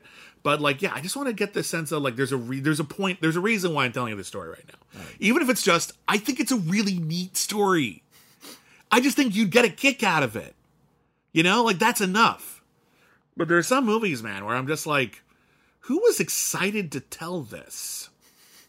Who was like, I yeah, gotta tell um, you, of all the stories in my life, this is the one you needed to know. And I just doesn't. It doesn't sound like they answered that question. No, the, just nothing. Yeah. And George Clooney, uh, like I said, interesting director. He chooses weird projects. Yeah. I, I'm not sure what's drawing him to this one, and he hmm. clearly has no passion for this one because he's not bringing any kind of flair or excitement to this. Yeah, doesn't even like have that like ambitious photography or anything. Just everything just looks very plain in this is it, film. Is it an old man movie? I mean, I don't mean this in a derogatory way, but just I feel like when you're older, the older you get, different types of stories oh, appeal no, I, to you. I know, I know what you're talking about. Yeah. And no, it's not. Okay, uh, it's it's not not sort of like. Small and reassuring. I actually yeah. like those movies because yeah. I'm, I'm getting older myself. And yeah, uh, when you're a kid, you want yeah. a little bit more razzle dazzle. But when you're an adult, something that's just intimate and mm. reassuring and actually speaks to your, the experience you've accumulated over a long life uh, means more to you. Yeah, because it actually connects to you in a more real way. Mm. Uh, the, uh, that great movie, uh, Driveways. Yeah, that, uh, that's uh, a great example. It's a great of example of that. Some of the better Clint Eastwood movies in the last I, few years. I was going to say Mike Lee. Mike Lee is yeah, uh, some of his later movies are very much in that mold. Yeah. Uh, no, no, this doesn't have that kind of relaxed, relaxing quality. It is just yeah, relaxed filmmaking in a way where it feels like it, it can't really focus mm. on what it's trying to say. That's a shame. Yeah. Well, I saw a movie uh, that is not relaxing mm. uh, and is actually quite intense. And I'm really, really glad I saw this. I wasn't uh, going to run out and see it, but it came highly recommended uh, from John Squires over at Bloody Disgusting. So I made a point of uh, checking it out this weekend. Uh, it's a film called See For Me. It is a home invasion thriller uh, starring Skylar Davenport, uh, a non-binary actor who is visually impaired, uh, as a visually impaired young woman. Uh, mm-hmm. She is cat-sitting uh, for a rich person in a house that she doesn't really know. And uh, while she is there, there is a home invasion. People are trying to break into a safe. And in order to evade the thieves, potentially killers, uh, she uses an app called See For Me, which I don't know how true, I don't know if this is a real thing or not, but it's an, an idea that makes sense in a movie. Uh, it allows people who are visually impaired uh, to call someone on this app. Someone will always pick up, and they can see through the camera in your phone. And it could be a sin. They talk about it, like the like the person that she calls said, "Hey, the last person I talked to just wanted me to check the expiration date on his milk." That's it. It's simple things. But, like, initially she calls this person because uh, she accidentally locks herself outside of the house, and they have to find a way to get back in because there's no one else around, and the house is really isolated. Hmm. Uh, and they form a bit of a rapport, and so she puts her on, like, her saved list, so it's, they'll always call her if she's available. It, and it, so when there's a home invasion... Sound, sounding like a good uh, premise for a thriller. Solid, high-concept premise. You have a person who's visually impaired. You have someone who, and there's there's a really cute bit where, like, you're introduced to um, uh, the the woman on the other end of the line is played by Jessica Parker Kennedy, uh, and uh, we were introduced to her, and she's a gamer, and she's like playing like Call of Duty or whatever, and you realize that this becomes like a real life Call of Duty because eventually there's like a bit where like oh just to do the first person shooter. Well, basically she's trying person. to tell this person like what to do, and this person can't see. So basically, like, and there's a point in the movie where she has a gun and she's trying to tell her how to aim it using a camera phone, and like that's really suspenseful. Like that's a really really exciting use of a pretty solid gimmick. This is a low budget film. It doesn't really feel low budget because the story is hmm. so intimate. But it's also just not gigantic. In fact, I'm getting kind of... I'm, I'm really starting to get a nice feel for these kind of low-budget kind of thrillers we're getting right now, where um, they're not... No one's throwing money at them. They're just trying to make the best of what they do. I'm getting... It's like, it's like when you're watching, like, a really mean-spirited radio drama from, like, the thirties. Ooh, back when you would listen... Like, ah, yes, The Whistler is here. Tonight's episode of The Whistler, where dead men go... angels follow. I don't know. But there's always some like really high concept Alfred Hitchcock Presents kind of murder mystery thing going on here. And what's really, really cool about this movie is um, Skylar Davenport's character is not a good person. In fact, we find out pretty early on that she she's she she resents, she's only recently blind, uh, and uh, she resents it. She mm. hates people taking care of her. And she's been doing a lot of house sitting or cat sitting for rich people. And she's taken to just sort of mild larceny, just to like, oh, steal like a four thousand dollars bottle of wine from their wine cellar oh, and sell it okay, on the black yeah. market. And like, so there comes an opportunity where like she's actually interacting with the criminals, and you can't tell if she's like going along with them in order to survive or if she's actually just morally compromised. All right. Which is a very, very cool place to go. Yeah, yeah, for um, sure. It's basically, here's a problem, here's a unique solution to the problem, and then we're going to get a really solid cast, and they do. Skylar Davenport is great. Jessica Parker Kennedy, playing, you know, what, what Spider-Man calls the person in the chair, uh, is really, really good with a very, very limited role. Um, it doesn't have that kind of pizzazz that you expect from an A feature, but these kinds of, like, low-budget video-on-demand kind of thrillers... They've got that like B movie, but like from the nineteen forties kind of kind of vibe. Okay, where like you see your A picture, it's got all the money, it's got all the the the, the, the stars, everything is yes. No. Thank you, thank you, thank you. Phone wasn't me that time. That was that was me. I have uh, now that my computer is back, I have to readjust the settings, and so I got a text, and it was like bing, and I was like, oh, I didn't turn that one off yet. Um. But, um, yeah, this is like you see the A feature and then you stick around, and the B feature, which is this sort of high concept, low budget thriller. Mm. And then you're very pleasantly surprised by how good the high concept, low budget thriller is. Mm. So I really, really like this movie a lot. It's a solid, here's what you do on a budget. Here's what you do when you get a good cast. Uh, awesome lead performance. Um, I like this a lot. All right. So kudos. Honestly, just it's it's flying under a lot of radars. Uh, some of the reviews have not been great. I actually checked Rotten Tomatoes just to get like the average because oh. I heard bad things and I heard good things from someone who I trusted.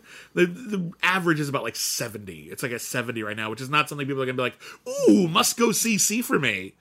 But um, I, I recommend it. This is a rock solid rental, so I, I highly recommend it. Um, and then lastly, it's a film that we've both seen. This is a film uh, that is, I believe it's the French uh, submission for Best uh, International Feature this year at the Oscars. Uh, it is. It is. Yeah. And, and the, the, the scandal was it was this and not Titan. Uh, Admittedly, that's a that's a tough call. When you have when you have multiple great movies yeah. coming from the same country, that's that's rough. Um, this is the latest film from Céline Sciamma, who did Water Lilies and Portrait of a Lady on Fire and uh, others besides. And uh, she is incredibly talented uh, and makes incredibly thoughtful movies that move through, uh, move very easily through uh, difficult and very intense emotional spaces, uh, but ultimately usually finds themselves in kind of a peaceful place. Maybe not Water Lilies, but uh, I haven't seen Water Lilies. So I don't know. I don't know. I don't know why that's funny, but your delivery it, made it suggested uh, that maybe it is. Uh, Water Lilies is uh, sort of lesbian coming of age drama about this uh, young queer girl who's starting to feel sort of romantic and sexual stirrings for a, a classmate of her in her swimming class, played by the same actress from mm. Portrait of a Lady on Fire, and uh, how sort of their relationship evolves to be this weird kind of one-sided thing. Mm. Uh, it's really very good. Mm. Uh, this one is also, also pretty intense. I was reminded of, weirdly enough, My Neighbor Totoro. Uh, yeah, in that I buy, I buy that. It's about a young girl. She's about nine, and she her grandmother dies at the beginning of the movie, uh, and she's seen sort of saying goodbye to all of the other women in uh, the nursing home where her grandmother was. So mm. they've clearly been going back to this place a long time. And now it is uh, time to clean up Grandma's house. Mm-hmm. They have to go into her house and sort of go through it. It's a very clean place. It's actually yeah. incredibly spare. Yeah, it's not. It's not like it's, it's not like it's. This isn't going to take a month. Yeah, and uh, yeah. and her mom, this little girl's mom, like f- starts going through drawers and like finding things that were still there from when she was a little girl. Uh, this little girl goes out into the woods and uh, just. idly to play like a, a young child does, mm. and meets another girl who looks a lot like her. Uh, thank goodness Céline Sciamma color coded them, because from behind they look identical. They're very similar looking yeah, kids, um, yeah. And they start building shelters together, and they start playing. They go back to this other little girl's house, and it happens to look identical to the house, to Grandma's house that they're cleaning cleaning out. Mm. And we get to meet that other little girl's family and uh, her mom, who who walks with a cane, and sort of their uh, the relationships they have, and they begin developing this weird kind of cautious but very real warmth for one another. These two little girls. Mm. I don't want to say sort of what is happening in the story, because there's uh, bigger things going on in the story, and there's going to be uh, it's hard. It's really hard it's, to talk it's hard about. It's hard to talk about, and yeah. there's there is going to be sort of developments in the plot that I don't want to talk yeah. about, because there's so um, little plot. You yeah, don't want to. But what Céline Sciamma does is find the place where a story can be told, not through incident mm. uh, or through anything like grand or extraordinary, even though some extraordinary things are happening. Uh, But it's it's more like an opera. It's a story told through emotions. And it's about how this little girl is... She's not infused with sadness. Her grandmother's dead, and she's sad about that. But uh, she's actually very... Speaks very practically with her own mom about this. And with her own mm. dad about this. Her dad uh, starts playing a bigger and bigger role as the movie goes on.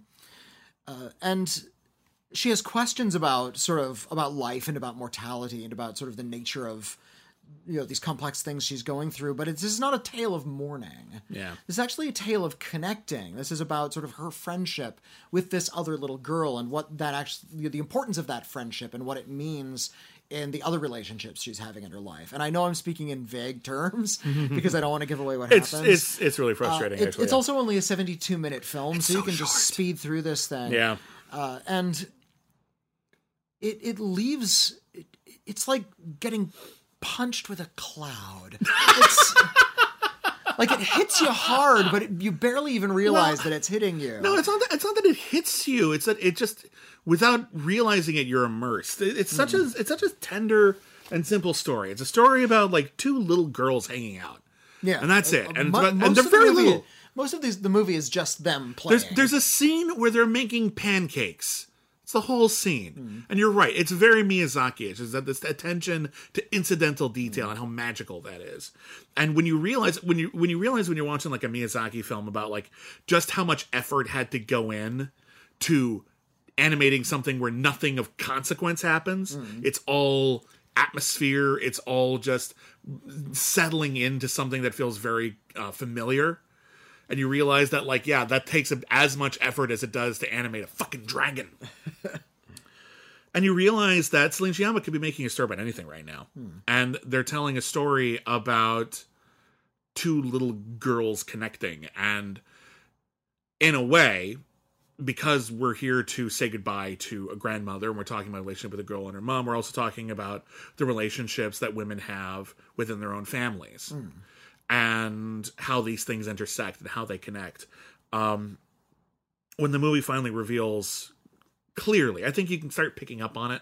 Yeah. But when the movie finally reveals clearly what it's really about, I really love the way that it doesn't suddenly kick in.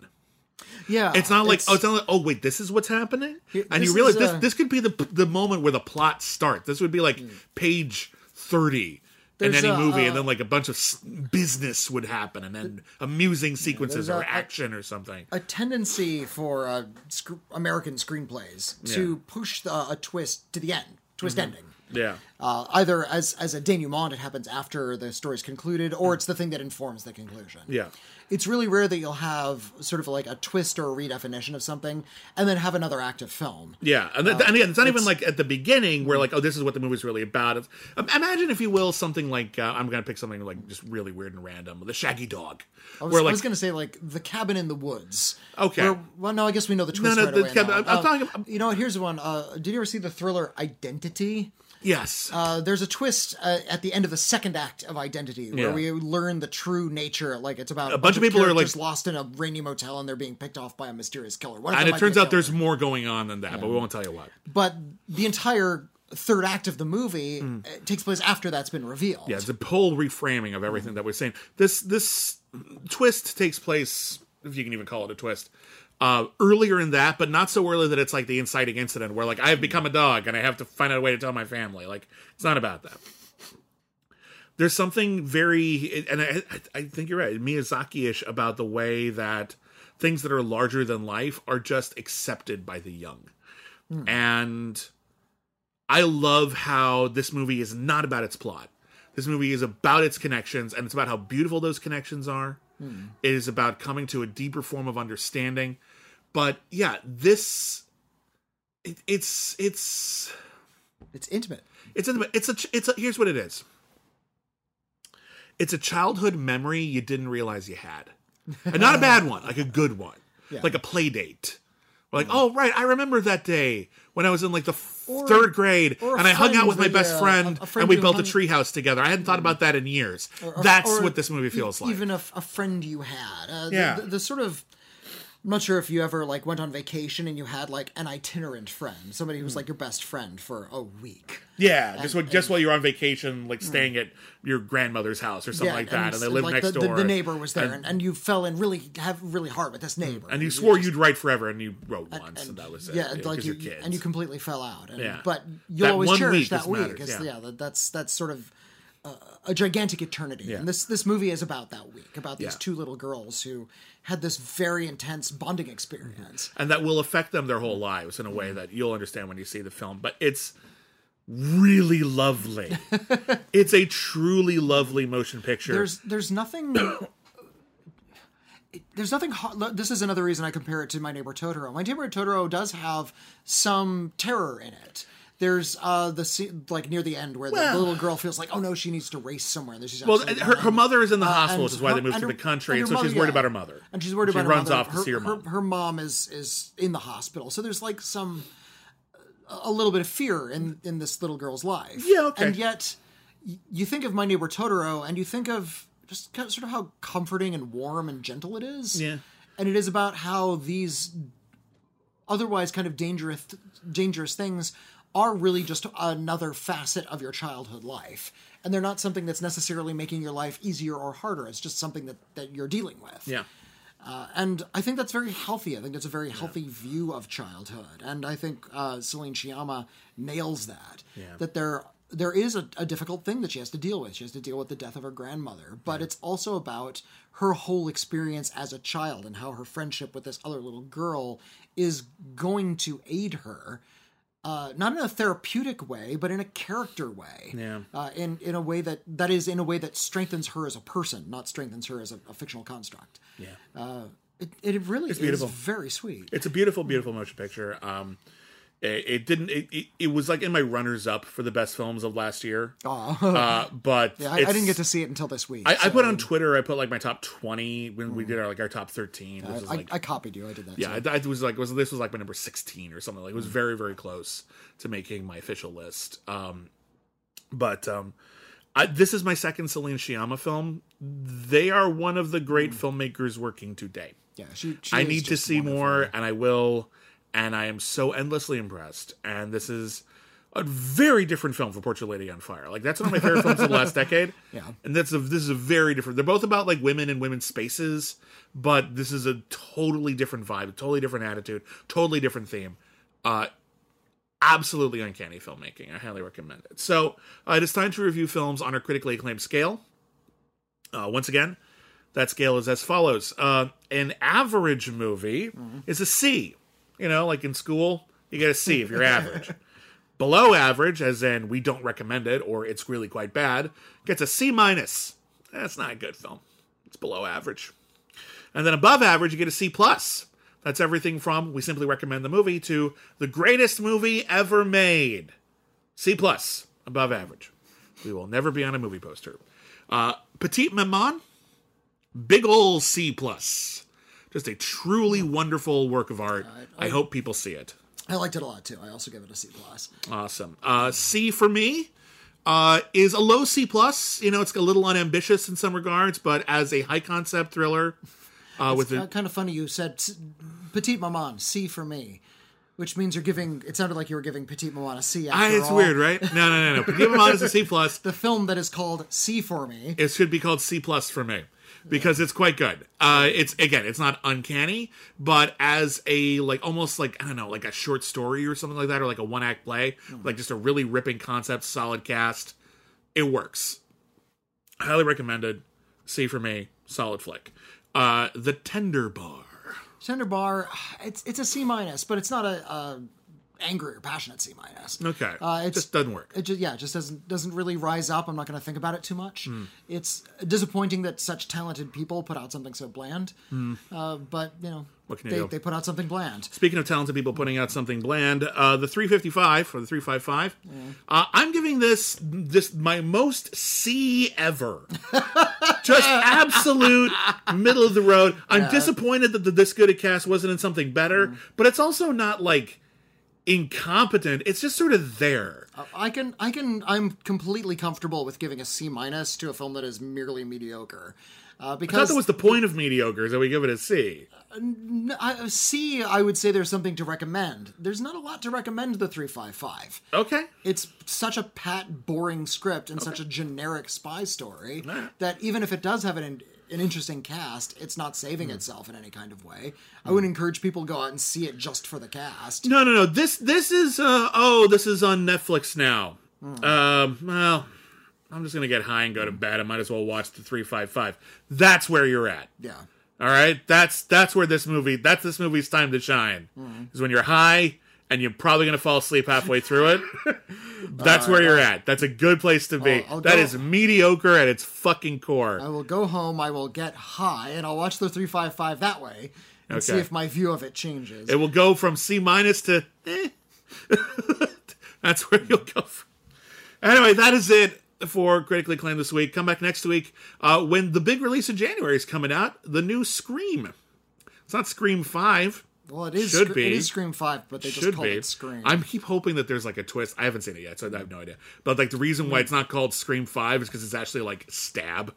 Like it's actually oh, like a fun, wouldn't right? that be kind of a fun twist? Like it takes place in the universe. I've had so. I've had a pitch for that for forever. Like the next Scream if, movie is a Stab movie. I, if, if Sidney doesn't end up, like, eventually being the killer, what's the point, really? I People were talking about that when Scream three came out. She should have been the killer in Scream three I know, and four weird. And now five. No, I, I, we'll, we'll talk. I have a lot of opinions about Scream. Yeah. I think Scream, even the worst Scream movie, is still a really good movie. Um, they're all pretty good. They're all. It's a, it's a, it's a very consistent franchise overall. Mm. Um, but I'm looking forward to the new one. I like the filmmakers and what they've done in the past. So, so people did Ready or Not. So hopefully yeah. it's... hopefully. You know, we lost Wes Craven, but hopefully it'll be worth coming back to it. And we'll find out oh, next week. You know, I don't, actually didn't look this up. Is it Kevin Williamson doing the script again? Uh, no, I don't think it is. Okay. Yeah. Um, but we'll check that out. I don't have that in front of me. Um, anyway, so that's coming up next week. We'll review other things as well. Uh, thank you, everybody, for listening. If you want to uh, join the conversation, there's a couple of ways to do that. The best way to do that is to email us. Our email address is letters at critically acclaimed dot net. We might read your email in an upcoming episode of We've Got Mail. We also have a P O box for anyone who's interested in sending us uh, snail mail. Sometimes people send us uh, uh, curios. Yes. Uh, Whitney, what is our P O box? Uh, write us into the Critically Acclaimed Network, P O Box six four one five six five, Los Angeles, California, nine zero zero six four. We're also on Twitter, at Critic Acclaim. I am at William Bibiani. I'm at Whitney Seibold. And, of course, we have a Patreon. That's patreon.com slash Critically Acclaimed Network, and over there you can vote for future episodes of some of our shows. Uh, you we have uh, monthly hangouts, which we need to schedule one really soon, actually. Mm-hmm. Uh, we have bonus podcasts, uh, where we're talking about every single episode of the nineteen sixties Batman. Every single episode of every single Star Trek is getting its own podcast on our Patreon. We're already almost done with season one of The Next Generation, which means if you signed up now, you have well over one hundred episodes of just... instant content. Boom. We do commentary tracks. We do a ton of stuff over there. Thank you to every single one of our patrons, without whom this show would not be possible. And we're incredibly grateful to you. You mean the world to us. Thank you for your support through the years. Thank you, thank you, thank you. Uh, we hope everyone's having a wonderful new year. Uh, we're all we're all in this together. We're all sticking with it. Dang it. Uh, I'm not going nowhere. Uh, and, uh, yeah. Wait, am I forgetting anything? Nope. All right. Then uh, that's a wrap. And never forget, everyone's a critic. Eh.